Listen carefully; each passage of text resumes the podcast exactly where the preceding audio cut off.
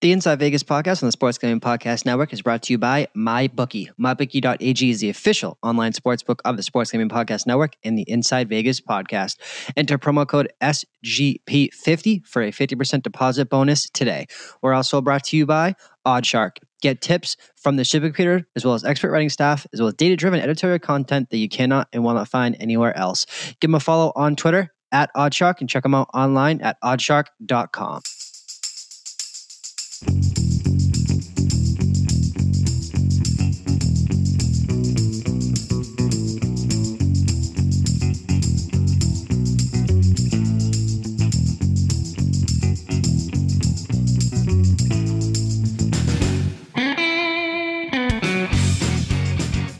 Welcome into the Inside Vegas podcast and with us with this day of 20 first podcast of 2019 and we brought on probably one of the hottest handicappers in the the Twitter space in social media to break down both the NFL wildcard weekend upcoming and the national championship game. Uh, so Sports Dogma is going to be joining us to break down both of these. Um, again, probably one of one of the craziest runs. Um, believe the plays that he's been giving out to um, clients both as well as doing all the free plays as well. I believe on a I think 7-0, 8-0 run. We'll break into all that, his background and kind of where you know how, how he ended up um, in this position that he's in, and, and, things are certainly moving fast for him. So it, it's so great to um, see people doing well and doing things the right way uh, in this space. And as you guys know, I've I've never really had. Um, I've had you know both paid and free handicappers on here, but never really wanted to you know blur that line. And so for someone that kind of does both, um, I think it's a very interesting talking point to see kind of how that model um, you know looks. We'll get into his you know what his uh, version of handicapping looks like, whether it's you know uh, a model base, whether it's more film, you know power numbers, that whole type of thing, a blend of them. Um, and then we'll finish up with the national championship game. So we'll get his thoughts on wildcard weekend as well as the national championship game. Obviously, props aren't out yet uh, for the time that's recording. The national championship game uh, out for next Monday. So um, again, much like the Super Bowl, you'll be able to uh, bet on basically everything from the coin toss, Gatorade color, all that type of stuff. Um, so a really really cool uh, event. You know, whether you're in Nevada or you're offshore, obviously offshore is going to be able to offer you so much more stuff uh, than the you know than Vegas can uh, when it comes to the gaming commission or any state that it's now legal in. Uh, so people may find that their their prop betting uh, is a little limited, maybe more than they thought. Um, but let's get into it, man. Um, so joining us is Sports Dogma. Dogma, how are you, man? How is everything? Um, I know you're you're kind of splitting time right now, a little bit on the road uh, while you do this. But how is everything going in your world, man? Everything's great, man. Nice to hear from you, and nice to be on the podcast. We've been, uh, for anybody that doesn't know, we've been friends for a long, long time through the Twitter universe, sharing a lot of funny stories and experiences through Vegas, and kind of the vicarious experiences that we've had with me in Mexico. I uh, I also want to highlight something, man. You were killing, you're killing props.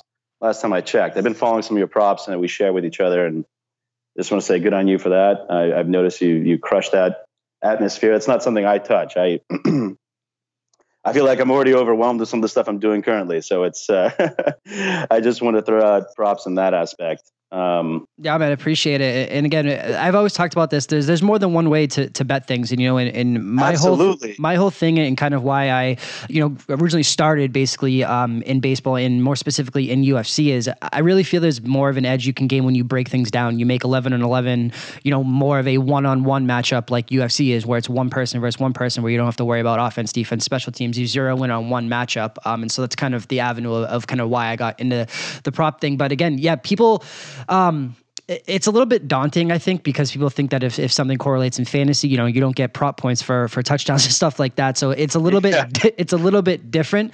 Um, but yeah, let, us break that down, man. You know, how did you kind of what is um, I guess we'll start with your background and then we'll get into kind of your handicapping style and stuff. You know, kind of what led you um, up to this point and you know having so much success on, on social media and really sports betting and kind of you know what what brought you to uh, today's day and age, I guess we'll say. Yeah, I mean it's a it's an interesting question because like the path through sports investing is so sinusoidal and I've used this word a lot, variegated. Like, there's no the fuck is sinusoidal, buddy? it's a little uh, ten dollar SAT word. Um, in any case, I know maybe I just everybody hung up. Um, in any case, like um, I like I said, there's like no school for sports investing. Literally everything you do generally is self taught it's through vision from your eyes. You always give that like analysis. Like for me, nothing trumps your eye test. Like watching a game. If I don't watch particular teams, I can't gauge motivation. I can't see their motivational edge. Um, a lot of times, I won't understand why a team will cover or not. So a lot of a lot of investment I do, um, at least in regarding to picks and how it led up to this, was initially just watching teams and seeing um, how a team approaches things, um, their behavior. Uh, that's the most important thing. I, I, kind of, I guess I kind of look at things from a, I use the term organic approach. I don't really know if it applies necessarily, but I try to look at things from a, like a player standpoint. I think we look at things from numbers and we, we almost analyze people as if they're robots. And that's really not the case. There's a lot of factors that come into play. I'm a huge proponent of fatigue. I mean, I like to see, you know, some teams that have time off. Um, how are they going to get back up and play immediately? A lot of times they start off slow, and those are things that you need to incorporate. First quarter bets in in in the, in the NBA have been great to some people this year. I've noticed, and they're basing that on fatigue.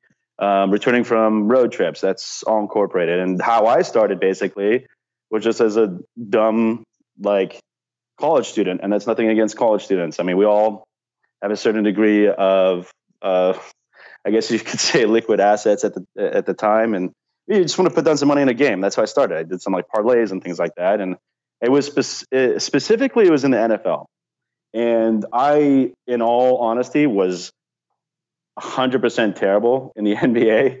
For whatever reason, I could not cap NBA years ago, and then I realized, oh, it's a functional value of a situational handicap. It's it's really there's no other sport that I put more merit to in fatigue than the NBA. And the line, uh, I really base my decisions on the line. Uh, odds makers know better than anybody else, I think, according to that sport. Um, now, where I find advantages in the line is college football because it's there's a lot of teams, and if you can find a niche where you can find an advantageous position, then you can really beat the books long term in in college football. And I think that that's carried through for this year. I kind of tailored my approach to that, and I really focused on a, uh, a particular conference. Now, I did select other conferences. In fact, in the past, what I really focused on was the Mountain West Conference, like UNLV, SDSU, Colorado State, all those teams I knew really well. Focused on that conference back then. This I focused this year. I really focused on the ACC South um, and the ACC in general. Um, I really liked a lot of the teams. A lot of the spreads were um, they're favorable. I mean, you had a lot of um, how can I say this? I don't want to use the term variegated, but that's how it was. It's just like your spread. One week the spread's five, and the next week is like minus one, and it was like you could find an like an advantage in some of those lines, especially if you grab them early. Um, so that's where I focused in college football this this past year. But it's all been like a culmination of understanding the market, you know, because I don't bet according to percentages most of the time. I mean, sometimes if it's egregious, like I know we talked about this many times, bro. If it's like 80 to 20, I mean, I'm not, I don't really like I don't really feel comfortable being on the 80 side. Yeah, especially it's different in different sports as well. Like the NBA is absolutely yeah. notorious. You can just be contrarian yes. and kind of play on that other side, and usually you're, you're going to come out um, in the black at the end of the year. But it's really interesting that you said specific conferences because obviously the big difference between you know NFL um, and, and, college football, obviously there's so many more teams in college, but conferences, right? The Big 12 is so much different than you know the SEC or even the Big 10, and so it's really get you know leagues within the sport, and you know, Big Ten um, unders or you know Oklahoma and Big Twelve overs are, are such a, yeah. a, part of the sport, and so conferences are are so so different. And so you know we had um but I had Eric uh, Olson on this podcast, who was a former uh, starting offensive lineman for uh, Northwestern. He talked about that, you know, how playing a Pac 12 team was, was just so different up front because they were so more finesse and they were able to, you yes. know, effectively win that, you know, battle up front and, and dictate the game that way. And it's just that when different conferences play each other or specifically conference play, and it's a little bit like this in basketball, but more so in football, it, it's so different. So, you know, when you really focus in on one conference, um, mostly like the uh, ACC, like you did, you're focusing on, you know, you're, you're shrinking down down the the team pool, if you will, in college football to one specific style, which lends itself to you know again if it's Big Ten, you know, maybe it's unders, if it's Big Twelve overs, SEC, that type of thing as well. So it's it's really Absolutely. leagues within the game, you know. And it's funny you brought up a point. You brought up a conference that I've liked in the past, and I don't know what the hell happened to them, and that's the Pac-12 what the hell is going on with the Pac-12? Another I mean, another killer awful bowl season. What is going yeah. on? What is? I mean, they went one and eight last year. I think straight up. I don't even know what they were against the spread. I didn't even bother to check because it was so god awful. But this year they're doing just as poor, and it's like I, I don't know. Maybe it's just part of me because I'm from Southern California, but I feel like college football kind of needs USC to be relevant. Um, yep. I think it's I think it's fun to have USC relevant. Um, it's great when UCLA is relevant. Um, those big schools that you know they garner a lot of attention here in, in Southern California, and I think for the West Coast in general. But Pac-12 has been awful, and Oregon, maybe Oregon. I thought Washington would have been a better representative, and uh, we had.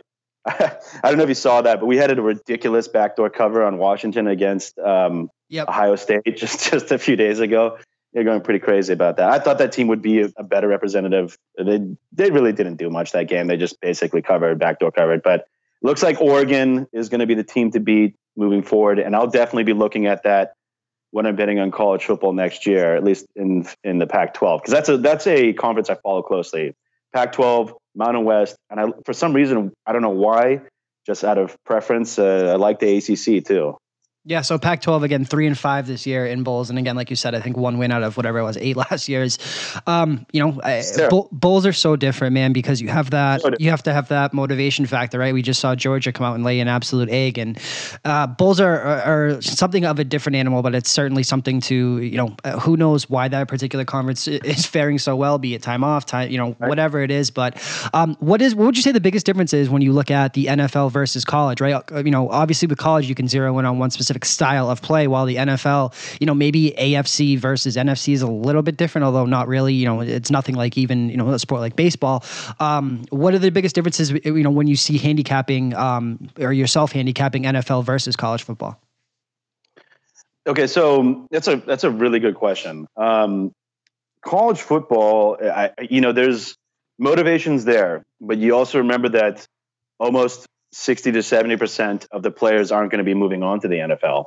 So the talent disparity is obviously significant. Not only that, you pair that with motivation.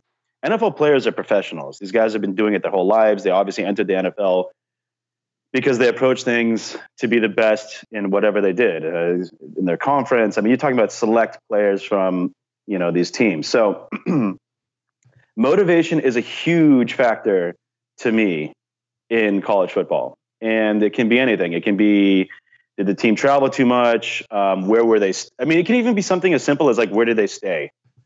Did they stay in Did they stay in Las Vegas for a little too long and have fun? How you expect these college students? They're college students after all. I mean, these guys are kids.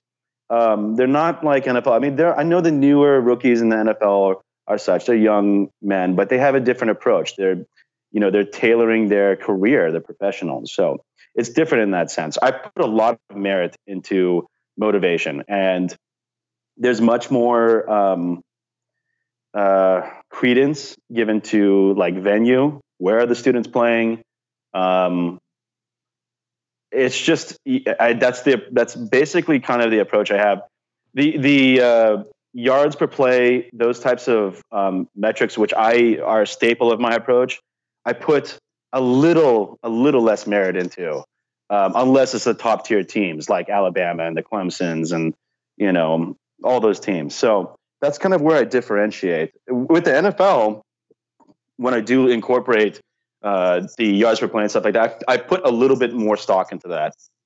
Um, so that's at least from an advanced metric standpoint. Uh, I don't even know if that's an advanced metric anymore. Everybody seems to utilize it. I know it's it's the squarest, it's sharp like, stat of them all now. It's right. It's like it was like yards per play, yards per play. Um, I use it because I think people can identify, you know, with it. It's kind of like you know, if you're trying to get your point across, it's, it's an argument that has a certain degree of merit to it. You know, I think really what makes the difference is a situational analysis. You know, uh, it's something that I said with our friends Whale and Andy uh, is situational for me, and that's really where I start my analysis. But uh, just to to close a loop on just the difference, it's it's really it really comes down to motivation in college because you can have teams that just don't even play. And one example was we were on Virginia Tech, and this is such a funny play that I put in. This is for one of the VIP play write ups I put I put in.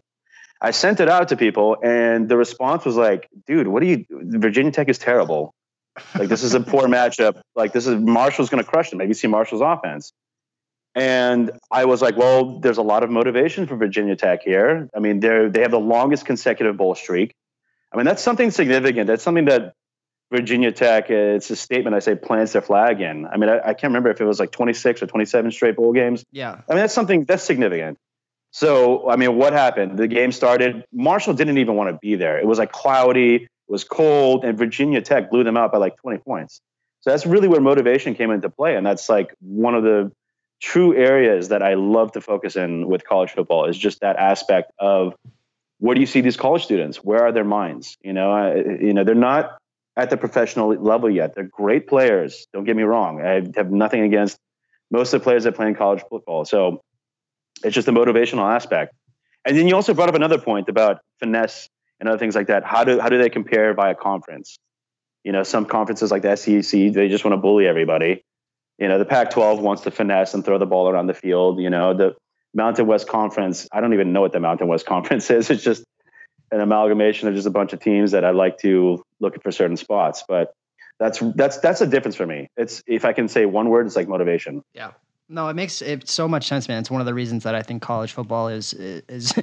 I used to be so flopped, man. I used to not watch college football. I I I was so in love with the NFL, and I've really really flipped, man. College is um, really you know my favorite sport to watch, just because the game is I don't want to say pure, like I, it's nothing nothing to do with political. I just I enjoy the game so much so much more um, from the college um, standpoint than the NFL. It, you know everything I used to hate how you know quote unquote unclean it was, or, or how messy the game can be. you know, especially you know conferences like the MAC, all that type of stuff. Um, yes. really oh makes God. it great. And so there's there's so many, you know, again, there's there's different levels to this stuff. If you're a recreational better, if you're a professional, there's largely, you know, different people want different things in this. But what makes college so great is there's so much diversity and there's so much, um, you know, conferences are literally leagues within the league when it comes to college football. So I've really, you know, over the past maybe four to five years, really flipped my script and have become such a you know such a, a, lover of college football more than the NFL. Yeah, it, and there's like a lot of like there's like so much legacy too for like like a lot of the guys I talk to, um, you know, that have been part of the VIP selection we've had, which has been so amazing. I can't believe the exposure we've had and the response. It's just guys love to bet on their teams or get or see what it is is against their teams or it's like legacy. You know, you're tied to it. You know, it's like that's your school you went to undergrad to, and it's it's a little different. You know, the NFL they're they're professionals and it's it's it's really it becomes like a business with NFL. You know, I don't sure. know if that makes any sense. No, it definitely does, man. And we talked about this. You know, people often look at these guys like robots, and you know, there was a one spot that really sticks out is you know the um, Carolina game when they were off the when they had the hurricane come through, and like everyone was displaced, and Carolina came out and inevitably yes. laid that egg. Um, because yes. again, the, these guys have travel, they have kids in school, they have to do whatever they have, whatever the case may be. They have you know they have to uproot themselves. This isn't Madden, you know what I mean? So there's so many situ so many more situational factors when you talk about the NFL um, versus college. But uh, let's break into this, man. So we have NFL uh, Wild Card Weekend um, upcoming. Um, I can pull up. I'll pull up the odds. We'll talk from a future standpoint here. Um, is there okay. anything that really um, sticks out to you at first glance when we talk about, um, you know, kind of where this uh, let's say playoff landscape uh, kind of settled in. Ultimately teams that you know barely made it teams that rolled in uh, whatever the case may be. Um, i'll pull this up right now from both the afc and nfc and kind of anything first of all from uh, before we break down these individual matchups this weekend just because these odds are kind of the quote unquote most pure now that every team is still in it here. Um, when i break down the let me get it right here. All right so we'll start with the afc uh, baltimore is at 650 to 1 um, warren sharp actually posted a really good video. I don't know if you saw this about how much better a money line parlay would uh, pay out with Baltimore. Did you see this video? Oh, I didn't actually. Yeah, so if you go to Warren Sharp's Twitter page, he, he um, put out this awesome video basically saying that this is a, a terrible number um, at six, to, um, again, off going off mybookie.ag, Baltimore Ravens at plus 650. A money line parlay uh, would be closer to 10 to 1. Um, there's a lot of disparity around the market with this team. Baltimore, uh, Caesars Palace in Vegas right now has 15 to 1. I'm sorry, 10 to 1. Um, but they're offshore largely um, about plus 650. And if you moneyline them effectively with what the look aheads are, you get about 10 to 1. Um, so Baltimore will call it uh, plus 650. Houston at 11 to 1. Colts 12 to 1. Chiefs uh, plus 150. Pats plus 220. And the Chargers at plus 750. Is there anything that really sticks out to you from the AFC as either um, value play to either you know sell on prop swap, hedge, buyout, or um, one to hold in the AFC that you think makes a lot of sense right now? It's funny. I'd actually, I would sell on the Chiefs. I, I mean, I hate yes. to say that. Uh, yes, like that's that's too low. I'm sorry. I, I'm a huge, I'm a huge fan of Mahomes. Like the guy is just, the guy's amazing. What he does is amazing, but it's not sustainable. I, I, I hate to say that because he keeps doing it every week. He keeps doing it. But if there's one weakness with his game, is and this is just from a like from a tape standpoint, is he kind of drops back in the pocket a little too far, and he exposes himself to pass rushers, like edge pass rushers. So I mean, he, uh, he's escaped from that. You know, that's a regular season. I mean, you know, playoff NFL is an entirely different animal. I mean, these players, they're being paid significantly to be in a playoff game. Their focus is 100% on. Um, it's not like it's not like the rigor of a 16 game season. You know, these players are, are going to be focused. So I don't. I think you know, understandably, I know that the Chiefs they went 12 and 4, right? They they won the AFC West and they deserved it. Um, but I just 150 that's that's that's too little to me. I'm not going to take um, and I know Mahomes is in a second they really feel like the Rams of last year, and I have this. Uh, I've really, really right? kind of made my head when I made my hay when I um have been. I, I, bet against first year coaches and I bet against first year quarterbacks in the playoffs. It worked out very well last year with Jared Goff. The year before that was Dak Prescott. Obviously, you have a ton of first year playoff. The moment just becomes too big. Um, so you this year obviously you have Mitch Trubisky. So. You have um uh so you have Trubisky, you have Mahomes, and you have Watson all making their first, and Lamar Jackson as well, also a rookie. Um, rookies have, and again, when rookies funny stat out there. I believe this applies to um, I, I, guess it does um, for Nick Foles in winning a Super Bowl. Um, when a rookie quarterback has faced a Super Bowl winning quarter, uh, Super Bowl winning quarterback, they're one in ten. The one win was Tebow, um, facing against uh, I believe it was Big Ben. Um, so experience matters, and the moment is just so big for first year coaches. Again, last year with Jared Goff taking the early exit, uh, the year before that was Dak Prescott. You just you see this over and over again. So I would not be shocked at all for the Chiefs to take an early exit, or even Chicago, because they effectively have the the double whammy of first year head coach coach and first year quarterback uh, with Trubisky and Nagy. Uh, but that Chiefs line, again, much too low for that moment, I think. I think it's much too low for that moment. Um, I have maybe a little bit of pushback on Chicago just for the sake that they have the best defense in the league this year. I don't know if like Trubisky can lean on them essentially to get them across the finish line, uh, at least in the sense of just like the conference uh, playoff scheme in the NFC. Um, I think that they'll they'll probably run into a buzz, buzzsaw that is that are the Saints. Saints are amazing to me this year. They run the ball well. They defend well.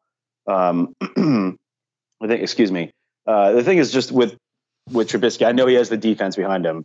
Mahomes doesn't. Mahomes has got a terrible defense. They give up way too many yards, and we've seen them kind of like have these games where they've had to step up in prime time and stand alone. Really, since the and, Rams game is when their season's kind of taken a turn for the downward progression.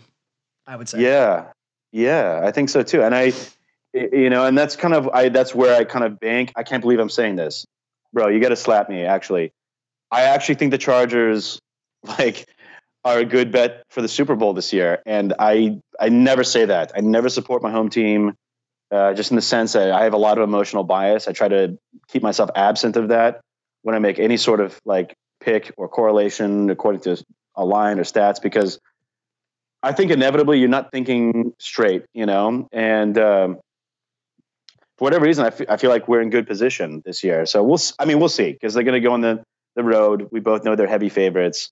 Um, not heavy favorites, but there's he- heavy it's it's a heavy favorite in the in the betting market, I should say. Yeah, it's a very um, very public not, underdog, not, and and while professionals have public. kind of tipped their hand this morning, some some Baltimore money has definitely entered the market at minus two and a half, basically yes. putting everything out to three. Um, Chargers, yeah, they've been the public under they've been the public darling all year. I, I can't remember how yes. many um, you know things I read on, on social media of how the this was kind of the Chargers year, and um, I would say a lot of that was also on San Francisco. Obviously, did not work out with Garoppolo, um, you know, yeah. taking the early exit, but San Francisco and the Chargers were really the public darlings coming into this year, uh, which is a really hard thing to kind of you know overcome. And I know the two things are, are very mutually exclusive, um, but the Chargers have really had you know that that year finally for them. Yeah, and you know it's funny. I think it's also because of their current their their road record this year. In their last seven road games, they went six and one. That was kind of like one of the things I looked at. I'm like, okay, I mean, I guess home doesn't matter in LA. Like, I haven't even been up to this StubHub. I've got to be honest with you. I kind of like I almost exercised my fandom after San Diego Chargers, quote unquote, left to LA. But they don't even really have much of a home field advantage there. We all know that. And it's a 25,000 person stadium. So when they go on the road, I don't think it makes any difference from when they're at home or on the road. So they're a little tested in that sense. I really wish they weren't playing Baltimore because like the the the game sets up in such a manner where you have a rookie QB like we mentioned, but you have a great defense. And I did I did reflect that about Mitch Trubisky. With all that said, it's like I still feel like there's got to be something with this game where Philip Rivers might eke out like a last second, not a last second, but a last minute drive. Maybe they sneak under the the spread. I know the spread is really low, and those types of games kind of make me a little nervous when it's two and a half. So um, uh, yeah, I was talking with um, our buddy Spread Investor. Yeah, I was talking with our buddy Spread Investor who sent me a text earlier because he, he knows how much I've been on the kind of the spread is dead theory. So he he looked this up for me. So uh, all time um, in the history of the NFL, 89% of the time the spread has not mattered. Meaning if a favorite wins, they cover. If an underdog wins, they win outright. So that's this year. Yeah. Um, I just put this up. It, it was 82% just, is what it closed at. That. Yeah. So uh, effectively, and especially with these short of spreads, um, if if you pick the winner, you're generally going to uh, do very well. So let's start. We'll break this down on Saturday, January 5th. Uh, Indianapolis heads to Houston in the AFC wildcard playoff. Houston um, minus one is effectively uh, what's in the marketplace in a total sitting at 48. Um, look, first year quarterback in Deshaun Watson in the playoffs. Um, first time in the playoffs, I should say. Um, this, I mean, Indianapolis, arguably the hottest team in the NFL with what they've been able to do. Andrew Luck, basically a shoe in, I would say, for comeback player of the year. I can't believe that number was sitting around, I think it was plus 850 is what I got for AP comeback player of the year. Um, such an obvious spot and kind of a, a really bad number, honestly. Um, what do you make? make of this game in, in terms of you know uh, Houston has shown some you know the defense I don't think is as good as people like to think it is just because of the name value there. Um, but Indianapolis, I mean, they've really turned their season around specifically on the defensive end. There was a time early in the season where we were looking to fade this this uh, Indianapolis team early and often from a defensive side, whether it be prop bets, whether it be DFS, whatever the case may be. Um, but here they are effectively as a pick in, in the AFC South and the AFC wildcard matchup. Yes, and I mean I agree with that assessment. I just want to say something. Uh, spread investor is good people. I just want to throw that out there. I'm a big fan of spread investor as well. Um, in any case, um, yeah, I, I, you know, this is a, this is, I think, these games um, present kind of like a significant um, question mark, at least according to line. Um, I mean, you're you're essentially these are pickums, um, but in it, if you look at the defensive evaluation for these two teams, they don't give up many yards per play. Um, here I go again with the yards per play. But in any case, uh, points allowed, um, all that type of stuff does garner some merit. I mean that that is valuable. So you have to ask yourself like which defense is going to at least key in better, which offensive line will be able, be able to address that better. I mean, and then uh, you take that in accordance of the argument. So Indianapolis like surrenders the least amount of sacks, right? That's what we know. Coming into this, they have one of the best defensive lines. That was one of the biggest issues last year. Um, and then also, obviously, when uh, Luck got injured and he had the burst of sack injury and the surgery and all that type of stuff. Um, but now we also have, alternatively, Houston, who has a the propensity. I love that word. I have the propensity to use propensity to surrender sacks. Um, so, what's going to give in this sense? You know, I mean, do we expect do we expect the Houston defensive line to be able to get to Luck? Because if they don't do that, I know that I think Joseph is coming back, the, the good quarterback for Houston. He's going to be there. Um, obviously, JJ Watt's going to play.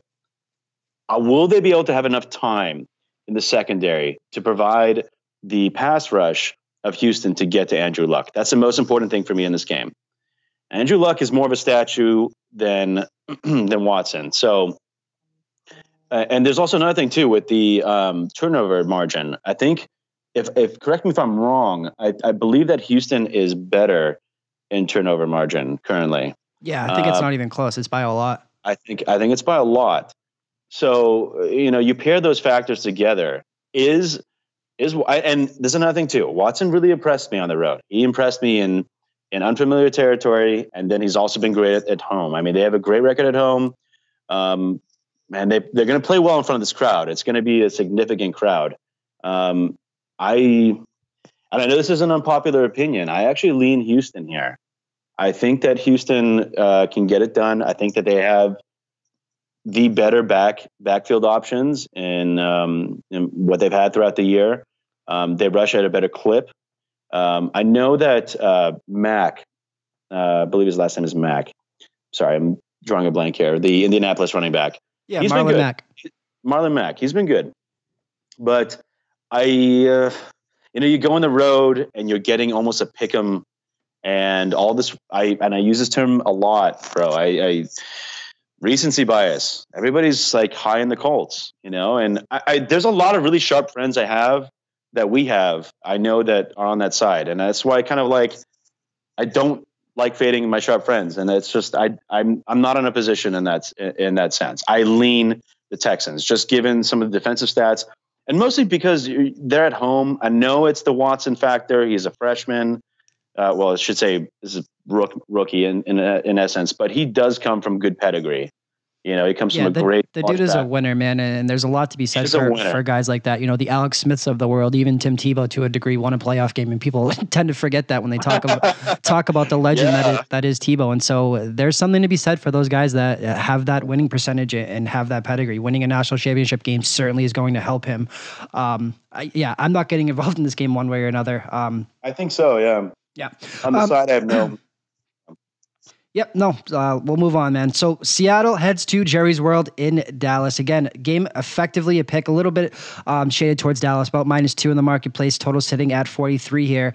Um, early exit, you know, last time they were in the playoffs for Dak Prescott, Jason Garrett show. I mean, uh, at the end of the day, we somewhat know what Dallas is and we know what Seattle is. I mean, these are two teams that want to run the ball. There has been certainly the resurgence of Dak Prescott with Amari Cooper. No doubt about it. He's been a different quarterback. Um, Seattle wants to run the ball about 100 times in this game, I, I would think, and, and really slow this game down. Um, it- while Dallas has, you know, two teams that are really, I want to say mirror images of each other, but they play really, a really, really uh, similar type of game script, uh, which is, you know, effectively why you see this game. Um, as uh, basically a pick with Dallas getting a little bit of a home field advantage spread here. Russell Wilson, another guy that just wins. And, you know, there was a lot of people very down on the Seattle team. A lot of people I knew going under the win total. And here we are, they sit at 10 and 6, uh, which is the same record as Dallas. These teams are, are just so similar to um, which way do you think are, are leaning here on this game? You know, it's funny you bring that up about the Seattle team. I, after the Chargers game, I mean, I watched that game intently. Um, I thought that Seattle might be done after that game. I mean, they had a rally, but they were aided by penalties, and there was some kind of really poor coaching by Anthony Lynn, and that's kind of an, another concern when we get into the Ravens game. But the thing about the thing about the Seahawks, okay, so they don't turn the ball over, you know, and they have the best I, nobody, I don't know how many people actually know this. They have the best turnover differential in the NFL. They garner more fumbles and interceptions than any other team in the NFL, and they've only given four turnovers in the last six weeks, which is I I would not I don't know with the with the way that Russell Wilson plays, I wouldn't think that uh, you know that turnover differential will be so high. I mean, because he gets out of the pocket, I thought maybe fumbles would occur, or he would throw an errant pass. You know, you would think that maybe turnovers would occur. But with that said, they also have Chris Carson, who nobody knows about in the NFL for the most part. I mean, at least at least you know the average better. Uh, you know, but people that are actually sharp. He's he's gone over six games now with 100 rushing yards. Yeah, he's been absolutely unreal, man. He's good. He's been good. It's And so weird we- for them to to have drafted Rashaad Penny as well. You know, they just seem to Yes. turn out running backs all the way go, you know, dating back to Marshawn Lynch and even the guys after that. Doesn't matter who is in that backfield. Um, they consistently find matter. ways.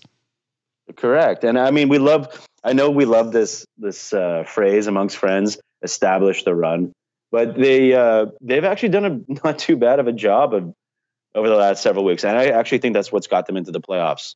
They've they've focused on getting like short yardage in in at least third down. Um, now, that's not to say I support that game plan uh, with Russell Wilson, but he's been hobbled. You know, I think he's he's had a clear injury. I don't know if it's an Achilles. I can't really pause it according to that. I've, just from what I've seen, uh, I, I think it's his left leg. I'm not really sure. I'm, I'm sorry, I'm speculating right now, but he does look a little hobbled when he gets out of the pocket and has to run.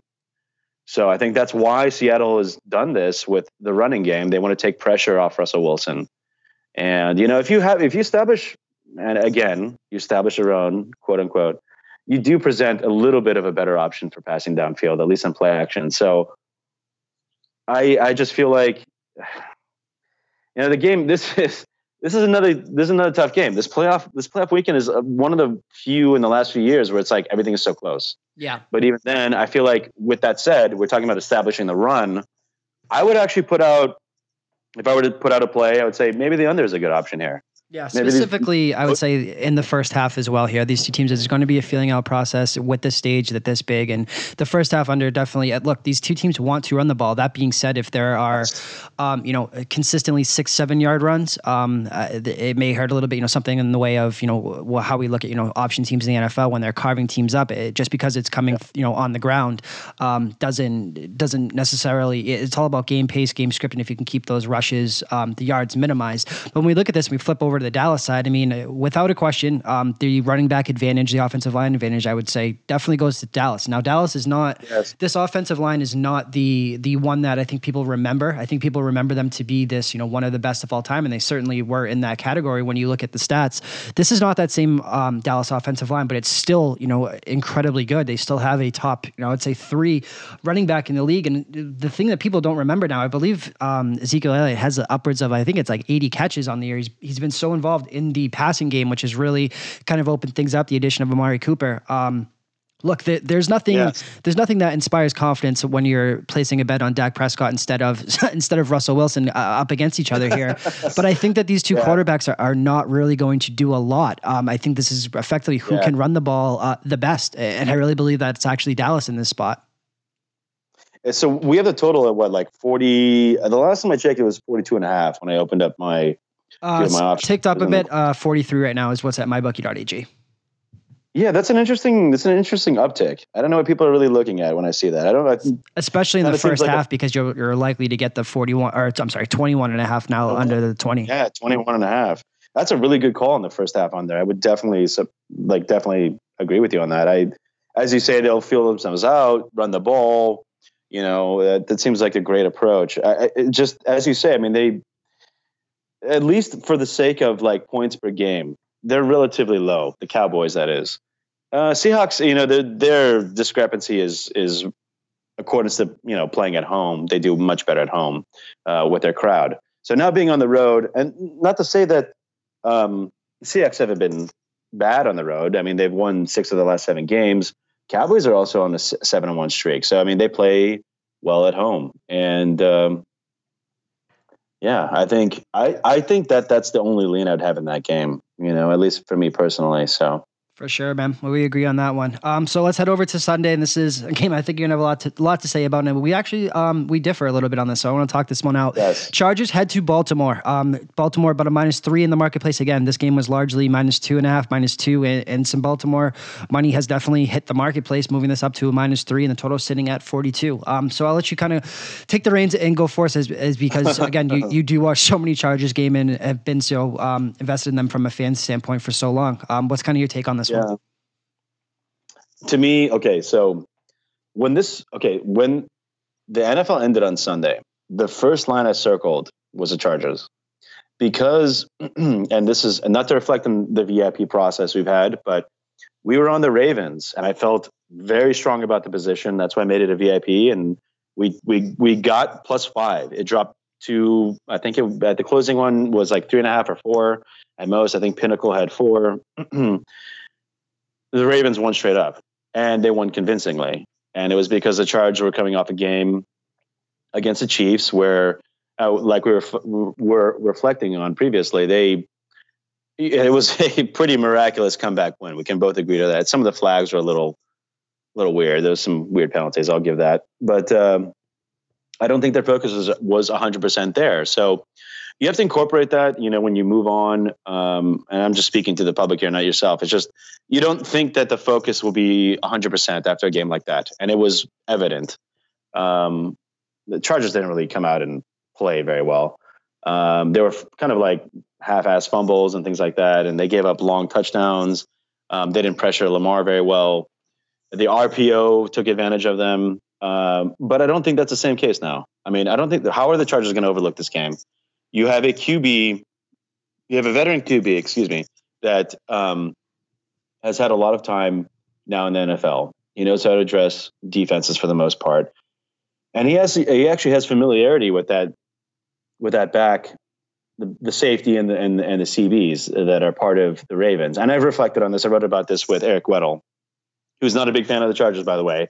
He he had a pretty sour uh, leave with with that Chargers team. Um, but I this is one of the games I circled, and I, like I like I prefaced, this is this is one of the games that I've loved. I just have a little bit of I guess the only word I can use is reluctance, given the fact that everybody loves the Chargers. The Chargers seem too easy. Um, yeah. You have you incorporate a lot of aspects in this. You know, you're talking about an RPO offense, a gimmicky offense. You have you have, and I don't. I, that's probably not the right term to use because Lamar Jackson has had success and he was great in college, but it's different now. And NFL teams are going to adapt. They're they're going to make the appropriate the appropriate game plan changes to address whatever type of handoff he's going to do and if the guy's in the right place in the Chargers defense, they'll they'll get them in third and long, second and long, third and long, and that's not going to present necessarily a good option for the Ravens. They don't really have explosive wide receivers. Like Crabtree is kind of old now, and uh, you know this it's not even. Yeah. It's not even so much they don't have great receivers. I mean, John Brown was having a career year with Flacco, um, and Crabtree was kind of handling the possession type stuff. And you know, poor John Brown was was really having his breakout year that that everyone was really you know clamoring for when he was with yes. the Cardinals. Um, what else say about the Chargers about, here? Derwin James, like Derwin James, like he's he's been good in the in the Chargers secondary. So that's the only thing I'm saying. It's like you. Uh, that's and that's the thing. is like I, I haven't planted my flag on the Chargers yet. I'm just saying it was a play I highlighted. I liked it significantly. It's just it's difficult now with everybody wanting to be on the Chargers. Yeah, I mean, here's the thing about um, Chargers. When you when you take out the you know the public bets percentage, I believe it's about seventy five percent on Chargers right now. Um, the Chargers are the only team to play Lamar Jackson, and play the Ravens twice since he's been in here. So they've seen the offense once, which is no other team has has seen that. Right there is, um, not that um, either team could really look ahead to this matchup because nobody knew kind of where the chips would fall and who would play who. So they, it's not as if they could kind of take Week seventeen to do that. Both teams had to play, and again, Baltimore barely sneaking into the playoffs.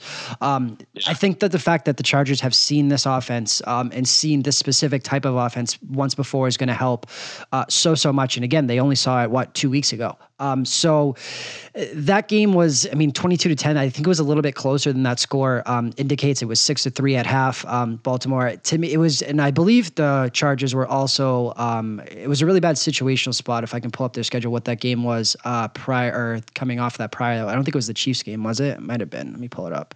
Yeah, they uh, just yeah. came off the Chiefs game. Yep, they came. So that's Correct. that's you know a, little bit of an issue for from a situational spot. I mean, they were they won I believe four straight um, up until that Ravens game. It was a little bit of an issue, and again, it, it does look too easy. And so if you're a contrarian better, uh, there's no doubt about it. To me, this is something of a perfect storm. You have that rookie quarterback in the playoffs where the moment is just too big. You have a, a quarterback effectively that can't pass the ball yet. He has not developed into a, a good passer at all. Um, so it, this one um, maybe is a live betting situation where you know you can take um, you, you can see what happens because if the Chargers get out to a lead here, it's going to be very difficult for Baltimore to come from behind with this type of offense. Uh, if Baltimore gets out to that lead, um, they can sit back, pin their ears back, and play defense. So live betting makes a ton of, of sense here. You know, just pending, you know, seeing how kind of the first quarter, first couple drives play out, and kind of what style of game is going to be um, had here. Because I don't see a, a, situation where Chargers get out to you know a fourteen nothing, even maybe ten nothing lead, where uh, in Baltimore is going to be able to come back with this type of offense. So just very limited in the passing game right now with Lamar Jackson. Jackson. I really like that argument actually, what you said about if the Chargers get in head. Like that's huge, especially in regards to live betting. Like who's going to get the ball first?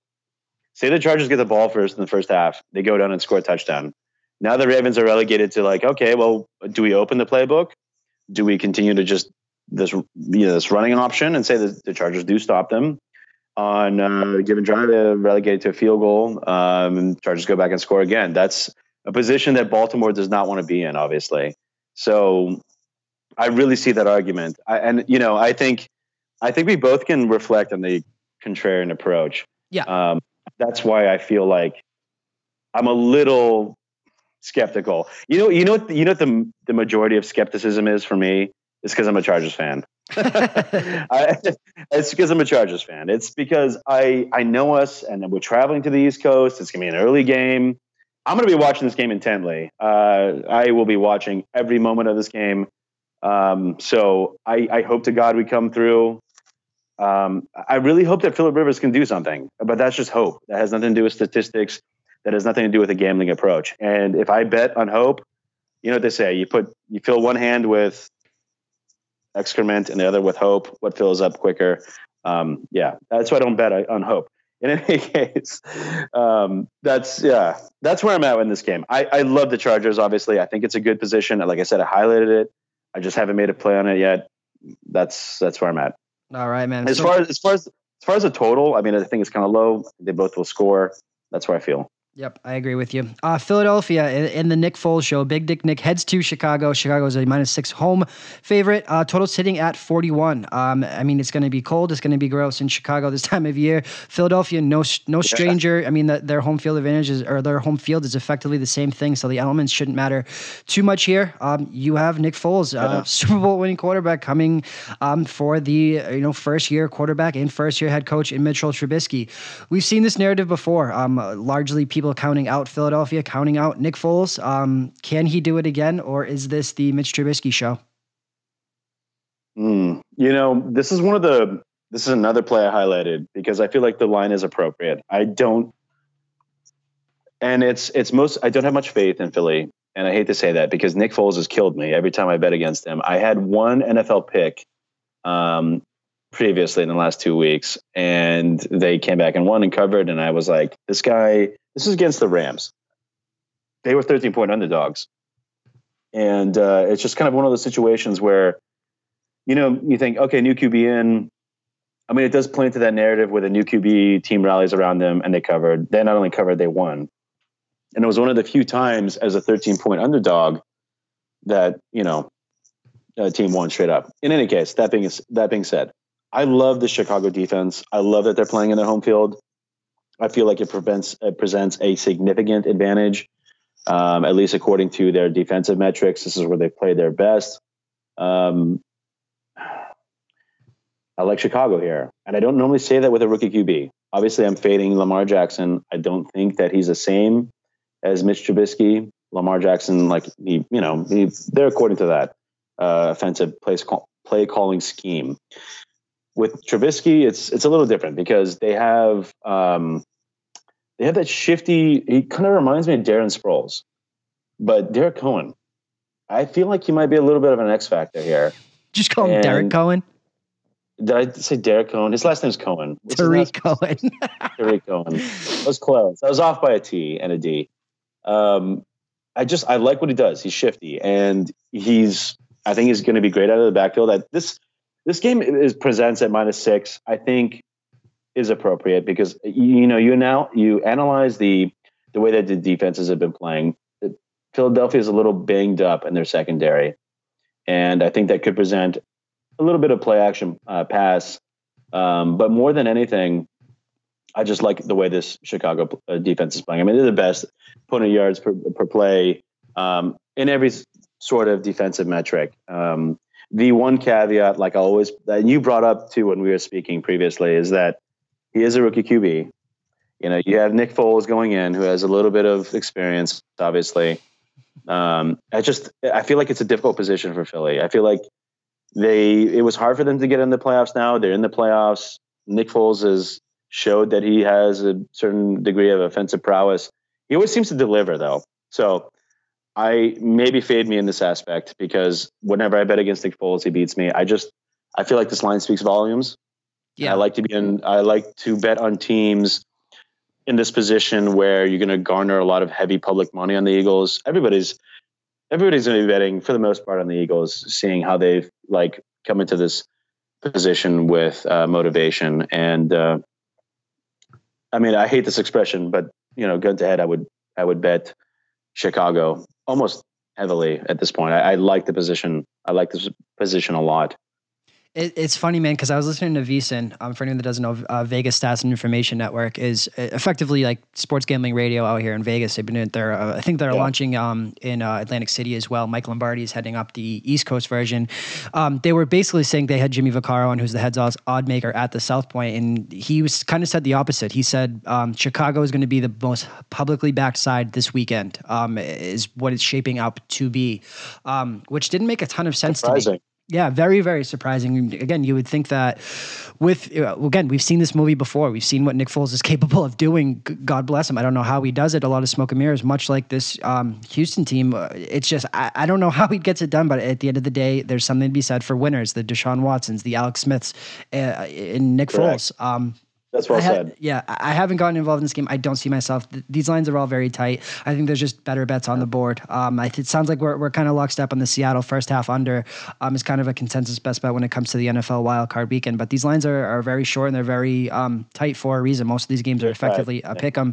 And again, 89% of the time, dating back to the, the beginning of wild card weekend, uh, the outright winner um, covers the spread or wins outright if it's an underdog. So.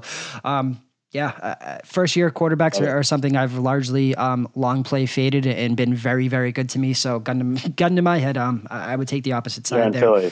Yep, but Yeah. again, uh, not something I, I think I'm going to get involved in. But um, that'll wrap up the the kind of NFL wildcard weekend, and, and was as we look ahead to the 12th and the 13th, with Kansas City and the Rams, um, and New England and, and the Saints waiting for these teams. So it'll be an interesting playoff uh, picture for sure there.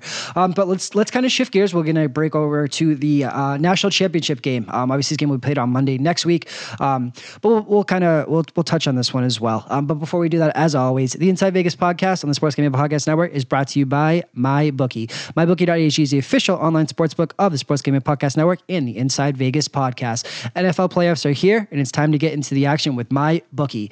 Don't be the guy that has no rooting interest as your relatives or friends are sitting around watching the games. Not this year, when the 53rd Super Bowl is right around the corner. Enter promo code SGP50 when you deposit to activate the offer. That's promo code SGP50. At my bookie, you play, you win, and you get paid. We're also brought to you by OddsShark. Get free picks from the supercomputer and expert writing staff, as well as data driven editorial content and the latest odds for every big game and big fight from all major online sports books. Give them a follow on Twitter at OddsShark and check them out online at oddsshark.com. All right, man. So let's break into this because a little bit of an interesting line move here. Not that um, terribly key numbers when we look at this, but Tua Tagovailoa and Trevor Lawrence, true freshman, battling it out in another rematch. Um, Clemson and Alabama. Alabama uh, basically uh, ticked down from a minus six to a minus five point um, favorite while we were recording this. Total sitting at 59 and a half. Um, again, not a terrible, terribly key number, although in college the six is a little more important just because there's so many, so much more uh, missed extra points and that type of thing from, you know, 18 year old kickers. Um, where do you land? Get me started. Does Alabama have it in them for the perfect season? Is this another Clemson upset? Um, I've looked at this uh, so much. I'm interested to get your take here. Trevor Lawrence to me is the kid is going to win a Heisman in his time at Clemson, bar none. Um, I think so too. Without question, uh, the kid is legitimate, man. Um, and Kelly Bryant obviously transferring to Missouri next year. Um, where, where do you stand at this first look, man? Is this um, roll tide, or does Clemson have another upset, another upset in them? Okay, so earlier in the week, I was roll tide. Um, in fact, I've said that in a recent podcast with good friends To cover or You- win outright? to Or cover. both? Okay. To cover. Now, I mean, look, it's early in the week. You know, analyzing this like national title game is is a little difficult, and I don't want to backtrack. But you look at the college football team yards per play, and to throw out the, the square sharp yards per play as you were referencing it, I love that statement. Alabama's second, and that's kind of weird. When is the last time Alabama was like at least yards per play? They've always planted their flag on defense. Yeah, That's a defensive team, right? They're at 7.6 yards per play. That's crazy. But you know who's third? Clemson. Clemson, 7.2. And if you look at the favorites for the last four, like five years, the favorite, okay, so if I can go through it again 2017, underdog was plus three and a half. We knew who that was. It was Alabama versus Georgia, right? It's 26 to 23. I remember that overtime play by Tua when he threw that touchdown. That was crazy. That was a beautiful play. After that, it was 31 35, underdog covered. After that, it was favorite 45 40, underdog covered. After that, it was 20 42, underdog obviously won it straight up. And then you have underdog, or sorry, favorite 34, underdog 31, underdog covered 11 and a half. So you've had straight 5 and 0 ATS underdogs against the spread at this point. It's a little difficult because Clemson has a great defense. They have a better defense, uh, at least if you were to do the yards per play average, or if you even just looked at how they played against Notre Dame. I don't think Notre Dame compares to Oklahoma, but uh, it, it, it's a difficult position for me now because I see the line coming down a little. There is some sharp money coming in on Clemson, Clemson, excuse me, and it's just you know you talk about the average margin of victory.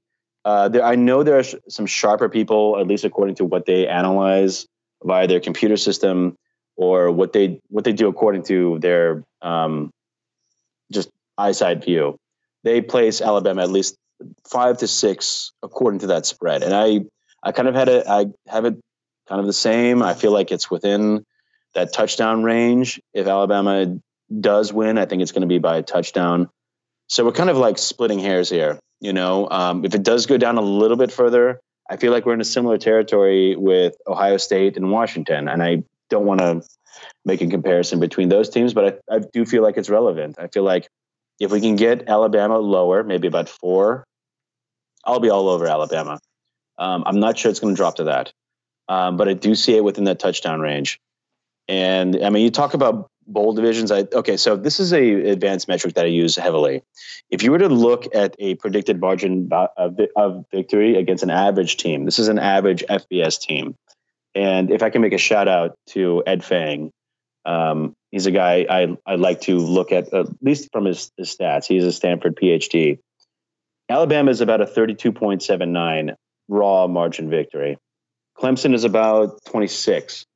And how does that compare? Well, Alabama has a better has a better offense. Let me. No, I want to interrupt you for one second because I, I know what someone out there is thinking right now, and it's that Alabama has played no one. They have blown out uh, all the bad teams. So why do you put stock into how much they're winning by against teams like I don't know Temple or or UTEP or whoever they're playing when um, they've largely not played anyone of relevance, maybe outside Oklahoma and Georgia. Nick Saban. yes. that's really where I. That's really what I jumped. That I jumped to, and I, I feel like he can game plan well. Uh, with time, he's always been good, and it's it like Christian. I always find myself in the same position. Why am I betting on Alabama? Well, because they deliver in most in most prospects. I mean, I did I did go through the last five, uh, excuse me, four uh, ATS spreads. The underdog is covered. Yep. Um, and I and I know that there's some there's obviously some buyback now in Clemson. They're seeing that line. They think it's probably within a field goal, and I, and I understand that argument. Um, I just I like this. I like this Alabama offense too much. I feel like they will be able to address whatever Clemson can do on defense. Here, so Alabama's, or I'm sorry, Clemson's defensive line, obviously all world. Um, the whole line is probably going on to the next level in the NFL. They were obviously without uh, Lawrence in, against the game uh, or against Notre Dame, and, and, it just didn't matter. Um, this is two i don't say two contrasting styles they both play defense um, but the yeah. thing is is that this defense um, while it's been you know, it's the offense. Alabama's really kind of flipped their script. They were obviously, like you said, they made their hay uh, on defense, and they've had you know quarter. They've taken quarterbacks to the national championship time and time again, whether it be Jalen Hurts, whether it be Greg McElroy. I mean, Alabama hasn't had a quarterback um, besides Tua since you know in forever, um, and so they've always had to you know they've won by game planning, which is Nick Saban. They've played defense this year. I mean, uh, their I believe their defense overall is somewhere ranked twentieth in the country, which is you know a little bit low Crazy. for for Alabama standards, right? So look it up right now. In fact, they're they Alabama's 13th and Clemson is second when you when you reference total defense, yep. which is crazy. It, you know, you expect top five is Alabama what you expect. top five. Yeah. Yeah. Um, so it, you know it, it's a little bit different in that you know in this Clemson team with Trevor Lawrence has been next you know all world. Uh, there's no other way to say it. And this yeah. Clemson team is going to regress on defense just because again they're losing uh, the best defensive line maybe in college history um, to the next level. But Trevor Lawrence is, is uh, what he's able to do there has been incredible. Um, when we talk about live betting, when we talked about that Baltimore game, I, I believe every single game this year except for the LSU game was the only time Alabama did not score on their opening drive and which is probably the most crazy stat when it comes to Alabama and college football in general. Um, every single game, I I might be it might be two, but the LSU is the only one. Um, at the time, it was the only time all year they didn't score on their first drive. And so, if you want to, you know, I think live betting makes a little bit of sense if you see that drive. And again, the LSU game obviously was was not close in the end because it was a shutout. Um, and LSU is a little bit inept at times on offense. But I think that you know when yeah, you're talking about yeah exactly when you're talking about the opening drive here, you know, you, you can live bet Alabama or, or Clemson at that point, whether because the spread is going to be flipped a little bit. You know, say Alabama gets up seven nothing, you you might be able to pick off uh, you know an eight or nine on Clemson if Alabama gets the ball first, scores as they have done on whatever it is, 13 out of 14 games this year now. Um, just an absolutely incredible stat and something that I think that people really get enamored with um, pregame. You know, you have to get that pregame position in. Live betting this game makes a little bit of sense after that first drive from Alabama, I think. Yes, and I agree with that position. Uh, it's just a matter of exactly like who gets ahead initially. Um, it's just it's a tough game. If I if the game gets below five, I'm going to be on Alabama. Why, why five and not six? Because of the missed extra point uh, possibility. Like, why okay, is that so your market entry point? Is what I'm asking. I know. I know you're a proponent of. No, no, no. That, the spread no, that, no, no, that, but, that doesn't matter at all in college football. That does not come into play. The spread matters so much. Every point is more valuable. I'm just asking for anyone else that that may yeah um, that may be wondering why is that your market entry point of five and not and not a, or a stay away at six. Okay, so the way that the situation presents itself is if you're within that touchdown range. So say you're within that touchdown range and the person gets a field goal or the kicker gets a field goal and you're at four you know, you present the option for maybe getting a push at that number. And that's really why I like to, uh, you know, four and a half is like a, a, is like a measure I like to grab for the underdog, but anything less, and I feel significant in that value, I, I it's kind of insurance if, if that makes any sense. Yep, no, definitely. that's where I kind of place it. That's kind of where I place that line. And then, you know, even then, that being said, when I feel confident in a favorite, the spread really doesn't matter a lot of times I'll win by a touchdown in that instance. Yep. But I just I just feel like I just feel like this game is going to present good value for Tua. I feel like uh, in Alabama, I feel like this team is going to rally around him. I know that Lawrence is a great is a great QB. Etienne struggled against Notre Dame, and in fact, you know, at the beginning of the game, I was a little, I was questioning what Clemson was doing via their game plan. Trevor Lawrence looked very, shook those first three possessions. I think they are averaged like two yards per play. Uh, that moment was, was a little, it, it, was very big for him, and you saw that yeah. in the opening of, of Clemson's drives for sure. So, so I'm not sure if that's going to like have some sort of relay to this national championship game. Obviously, it's a huge step up, step up, and you have a QB that's already played in a national championship. In fact, came in. You have two of them. Know, yeah, two of them. So that presents a lot of options to me, and that's why your your argument about live betting is so significant. I love that approach. Um, that's kind of what I've done in national championships, to be honest with you. But if I was to pick a side, and again, this expression which I hate, gun to head, I have to lean with Alabama here. It's just it's just a position that presents value, I think, in my opinion, with the line going down. Hmm. Like if it was going up, like if I was having to play seven and a half, which is not going to happen, you know, Clemson's going to get some support, a lot of sharp money, understandably. I just have to I have to rely with Nick Saban here and the what I believe is a more experienced, better offense, a lot of weapons. Um, I don't think Etienne is going to have a, a good game against this Alabama, Alabama defense, despite some of their lower numbers this year. And that's kind of that's kind of where I've set this game. Yeah, for you sure. Know, I mean, Does, we'll, we'll see what happens throughout the week because it's difficult uh, initially. Like with uh, look, look, we were talking just a few days ago, and the line was like six, and it's like, okay, well, we see within a touchdown. Now it's at five. Okay, why is the line coming down? But you know, you respond accordingly. So We'll I believe Clemson is number one in the country against rushing against um, opposing running backs. I think it's right around Tua yards per carry as well. So um, Williams and that that um, Alabama running attack is you know two and, and Hurts are going to have to do a lot. Whether it's the aqua formation with with both quarterbacks out there. Um, I want to ask you though. Let's get a little exotic. Does a you know an open money line parlay piece? Does an open teaser make sense with so many NFL games upcoming? You know maybe if, if you feel strongly about Chicago, you wait for a New England or Kansas City line, uh, Saints, whatever team you want to pair that uh, with um, does anything kind of in that exotic, you know, open piece, um, whether it be money line, open teaser? Okay, so yeah, the the exotics are interesting because like we have so many lines that are like within the one two range, like essentially pickums doesn't really present an open option. I do feel a little confident, obviously, what I mentioned previously with Chicago. Um, that being said, I know Nick Foles has killed me, but you know we've done these like these like Alabama and Chicago parlays. I mean, I think it's fun. It's fun as an exotic. I don't know if it's necessarily accurate, but um, that's where I would lean. Obviously, I, it's difficult doing the you know favorite parlay in the playoff weekend. Yeah, for so, sure. But the, the thing is, yeah, I mean that's where I'd lean. Like Chicago, Alabama. Yep. I mean, I hate to state the obvious. I mean, inevitably there's upsets this time of the year, so I just feel like I don't know. I just I, there's something about this Philadelphia team that doesn't convince me the same. Are they going to have that same run? I don't really see it. You know, and they're not playing at home, so I would take that. I think over to anything. Um, yeah, that's right. That's where I lean. I I'm going to look more into this Alabama game and this matchup. I just find myself continually, the argument continually comes back to backing Alabama. That's where I find myself. I don't blame you, man. Nick Saban cashes tickets. Say what you want about him, but that, that kind of wraps yeah. it up, man. Um, as I want to give you an opportunity to kind of to to plug everything you have going on. Um, of, of course you can follow him on Twitter at SportsDogma. But I mean, um, uh, the incredible um premium client plays. I believe what eight and zero oh now. Um, since you started them, no losses, an absolutely incredible run, man. So um, I want to give you the floor to kind of plug everything. Where can people find you? Um, where can people kind of get in contact? You, you post so many free plays, everything for free. It's really just plays that you've re- feel you know about one play per week you feel incredibly strongly on. And again, you know, I believe since you started these. So um, the floor is yours, man. But please kind of plug everything you have going on in the space, man, because you've been doing so well. Thanks, brother. I really appreciate that. Uh, you know, most of what I do, um, you can find me on sportsdogma.com um, and also SportsDogma. I just recently started a uh, new website to make the process a little more seamless. Um, I do have VIP plays. They're very selective. I don't really do that too often.